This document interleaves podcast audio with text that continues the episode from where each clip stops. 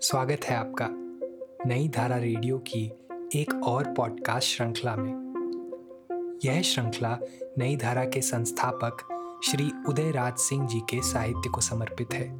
उदयराज जी के इस जन्मशती वर्ष में हम उनकी अमूल्य साहित्यिक धरोहर आप तक लेकर आ रहे हैं इस पॉडकास्ट के माध्यम से।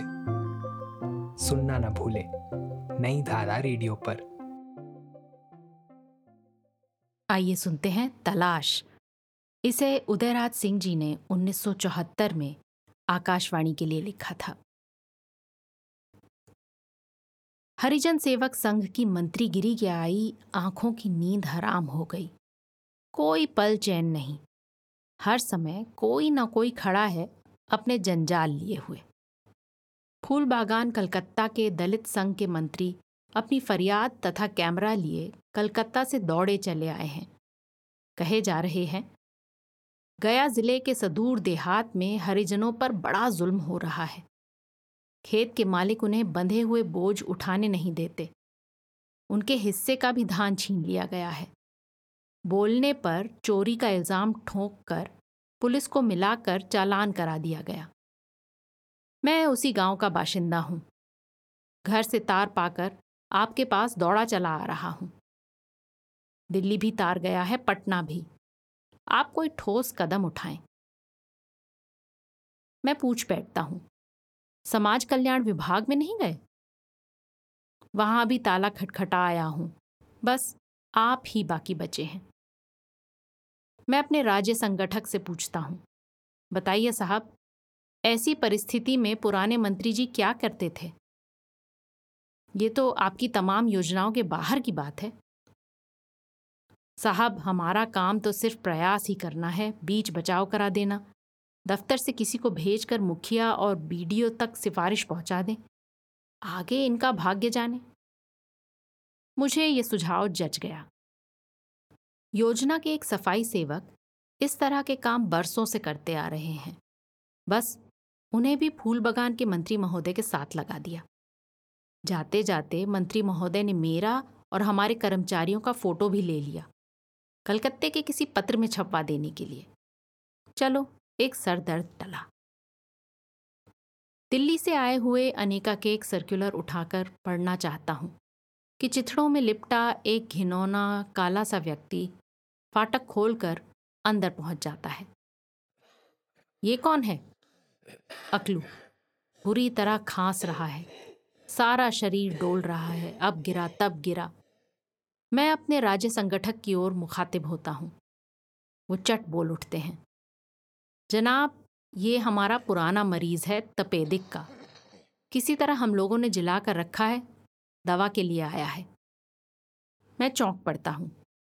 संगठक महोदय, सफ़ाई सेवक को तो फूल बागान केंद्र के मंत्री अपने पैसे से बीडीओ के यहाँ ले गए। अब इसे पैसे कहाँ से दिए जाएँ? सरकारी अनुदान पर चलने वाली संस्था भला सरकारी योजनाओं से बाहर कैसे कुछ कर सकती है? सर पर ऑडिट की तलवार जो नाच रही है। साहब, कीजिएगा क्या? हमारा ये धंधा ही ऐसा है। मुझे दो बजे रात में मुसहर टोली में भूत झाड़ने जाना पड़ता है। क्या करूँ? कभी चैन नहीं। तेतरी मुसहरिन जब पगला जाती है तो उसका पति सुगना मुझे ही पकड़ कर ले जाता है। कितना कहता हूँ कि उसे कांके के पागल खाने में भेजो। तो वो सोए हुए में पैर टीपने लगता है। मालिक, तनी ए बार चली। फिर किचन चढ़ल पिया खून खराबी हो के रही। क्या करूँ? जाना ही पड़ता है। संघ ने मुझे इन्हें ऋण मुक्त करने को बहाल किया है। मगर यहाँ तो आए थे हरिभजन को। ओटन लगे कपास। और कभी आधी रात में कोई किसी की बीवी को ले भागा तो मेरी खैर नहीं। रात भर बीच बचाव करते रहिए। पुलिस थाना को खबर करते करते जान आफत में पड़ जाती है। अकलू फिर खांसता है। इस बार की खांसी बड़ी दर्दनाक है। मैं घबराता हूँ कि कहीं मेरी मखमली लॉन पर थूक ना दे और मेरा घर भी तपेदिक के कीटाणुओं से भर जाए। मैं उसे जल्द भगाना चाहता हूँ। खैर बंद कीजिए अपना किस्सा। आज अकलू का क्या होगा? पुराने मंत्री जी क्या करते ऐसी हालत में? इधर उधर का बजट कतर में कर कुछ कर दिया करते थे। तो जाइए, आप भी कुछ उसे दे दीजिए। जान तो बचे। पूरे अठारह रुपए की दवा चाहिए, तब शायद पंद्रह दिन फिर चैन से रह ले। मुझे तो पिछले छह महीने से एक पैसा भी नहीं मिला। सरकारी अनुदान आया नहीं, बस मेरा वेतन बंद हो गया। ये तो हाथ भी पसार सकता है। मैं तो वो भी नहीं कर सकता। मैं पशुपेश में हूँ। संगठक महोदय सब समझ रहे हैं। बोले, अरे ओ अकलू, जाओ जाओ, मेरे घर चलो। देखो, कोई उपाय लगेगा। उठो उठो, भाग जाओ। वो बेचारा पूरी आस्था लिए वहाँ से चल देता है। संगठक महोदय मुझे समझाने लगे। कुछ अतिरिक्त पैसे की व्यवस्था तो करनी ही होगी। ऐसे दो चार केस प्रतिदिन आएँगे। अकलू मुझ पर भरोसा रखता है, इसलिए उठकर चला गया, वरना हटता नहीं। मैं हंसकर फिर दिल्ली के सर्कुलर पढ़ने लगता हूँ। दो चार पन्ने मुश्किल से पढ़ पाता हूँ कि दो काली कुछ कुछ सूरतें लॉन के एक कोने में दिख जाती हैं। मैं थर्रा उठता हूँ। ये तीसरी बला कौन? फटे मैले कपड़ों में लिपटी हुई उनकी काया मेरे सामने धीरे धीरे आकर खड़ी हो जाती है। एक मर्द, दूसरी औरत। बुढ़ापे और गरीबी के बोझ से झुकी हुई, टूटती हुई। हमारे राज्य संगठक महोदय हंस पड़ते हैं। जनाब रतनपुरा के मुसहर हैं, बहुत गरीब। इस साल बरसात में रही सही झोपड़ी भी बह बिला गई। इस घोर गरीबी में इन्हें आफत की मारी अपनी बेटी ब्याहनी है। पास में एक छदाम भी नहीं। दिन भर बाबुओं के खेतों में कमाकर पेट तो पल जाता है, मगर उससे बेटी का विवाह तो पार ना लगेगा। सुना नए मंत्री जी बहाल हुए हैं, बस ये दौड़े चले आए। फागुन के अंजोरा में शादी है। संगठक महोदय मेरी ओर देखकर इस बार जरा व्यंग की हँसी हंसने लगे। ये कितना चाहते हैं? कितने में इनका काम चल जाएगा? सिर्फ़ पचास रुपए में। हाँ मालिक, पचास रुपया में कपड़ा, लत्ता, बर, बिदाई, खाना, पीना सब हो जाए अतने में छुनिया के ब्याह मज़े में पार लग जाई। अब सरकार माई बाप पानी दोनों आर्थ कलपने लगे।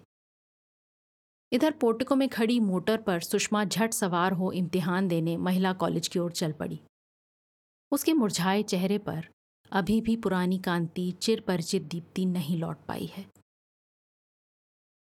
अभी कुछ ही महीने पहले उसकी शादी दिल्ली में एक संभ्रांत घराने में हुई। रुपयों के नोट में आग लगाकर आतिशबाजी उड़ाई गई। हज़ारों हज़ार बिजली बल्ब की रंग बिरंगी रोशनी में मेरा सारा महल जगमगा उठा। बारातियों की खातिरदारी में मेरे तमाम दोस्त अहबाब और रिश्तेदार एक पैर पर खड़े रहे। कहीं विलायती बोतलों के कौर उड़ रहे थे तो कहीं छुम छनन छुम की मदमाती आवाज़ से सारे वातावरण में एक अजीब मस्ती बिखर रही है। मैंने अपनी बेटी की लेन देन तिलक दहेज में कोई कमी नहीं की। पचासों हज़ार के सामान बेटे वाले अपने स्पेशल में लाद कर दिल्ली ले गए। पहले तो नई ले आई बहू की खूब तारीफ़ हुई। उसे सर आँखों पर बिठाया गया। मगर ज्यो ज्यो समय बीतता गया, बेटे के माँ बाप के पेट में बैठा शैतान जवान हो उठा। एक दिन दोनों ताव पर चढ़ गए। बस, बहू को ड्राइंग रूम में बिठाकर दोनों ने उसकी और उसके माँ बाप की धज्जी धज्जी उड़ा दी। उफ, तुम्हारी शादी क्या हुई? सिर्फ़ रस्म की एक तामिली हुई। हमें कुछ ना मिला। हमारे रिश्तेदारों की बड़ी बेइज्जती हुई। उनके मुँह लायक उनकी विदाई ना हुई। हमारे बेटे को दहेज में कुछ ना मिला। ससुर को एक सूट तक न मिला। सास की साड़ी महज मामूली रही। घर की अन्य औरतों की साड़ियाँ तो बस गिनाने भर को रद्दी खरीदी गई थी। हमारी इज़्ज़त लायक शादी ना हुई। हम तो बुरी तरह ठगे गए। सुषमा को तो काठ मार दिया। आसमान से पाताल में जा गिरी। कहाँ नई ज़िंदगी का सुनहला सपना और कहाँ पर्दे की आड़ से ये धांधली। आधी रात के उपरांत तक सास ससुर के ताने वो सुनती रही, सुबकती रही और संभ्रांत घराने की संस्कृति और शिष्ट रीति रिवाज के जो सब्ज बाग उसे शादी के पहले दिखाए गए थे, वो सब बिखर गए। शायद हाथी के दांत दिखाने के और और खाने के और थे। फिर तो प्रतिदिन उसे फप्तियाँ सुननी पड़ती। और खाने की मेज पर ससुर उसे बिठाकर खुलेआम अपनी पत्नी से पूछते, बताओ तो कह कही? वो एक लाख देने वाली पार्टी कौन थी? फिर सुषमा की ओर व्यंग की एक दृष्टि फेंक कर हंस पड़ते। उस बेचारी को खाना निगलना मुश्किल हो जाता। दो महीने बाद जब कॉलेज खुलने पर सुषमा इम्तिहान देने मेरे घर आई तो सारा किस्सा सुनकर सभी अवाक हो रहे। मैं तो बुरी तरह आहत हुआ। उच्च शिखर से खाई में जा गिरा। क्या सोचता था और क्या हो रहा है? प्रताड़ना सहते सहते सुषमा सूख कर कांटा हो गई है। मैं उसे जब देखता हूँ तो अपने को दोषी समझने लगता हूँ। का मालिक, कुछ हुक्म ना भइल? बहुत देर बीत गई। उस मुसहर ने फिर से टोका। मैं चौंक कर जाग पड़ता हूँ। पचास हज़ार नहीं, सिर्फ़ पचास रुपयों में वो झंझटों को पार कर अपनी बेटी को सुखी कर लेगा। इसके लिए इतना ही सब कुछ है, मगर वो भी मयसर नहीं। उधर उतना सब कुछ पाने पर भी तसल्ली नहीं। हसरत होती है ऊँची हवेली में पलने वालों को देखकर। कि वो आज भी नहीं चेत जाते। यही विषमता एक दिन उनकी आलमगीर इमारत को जमींदोज कर देगी।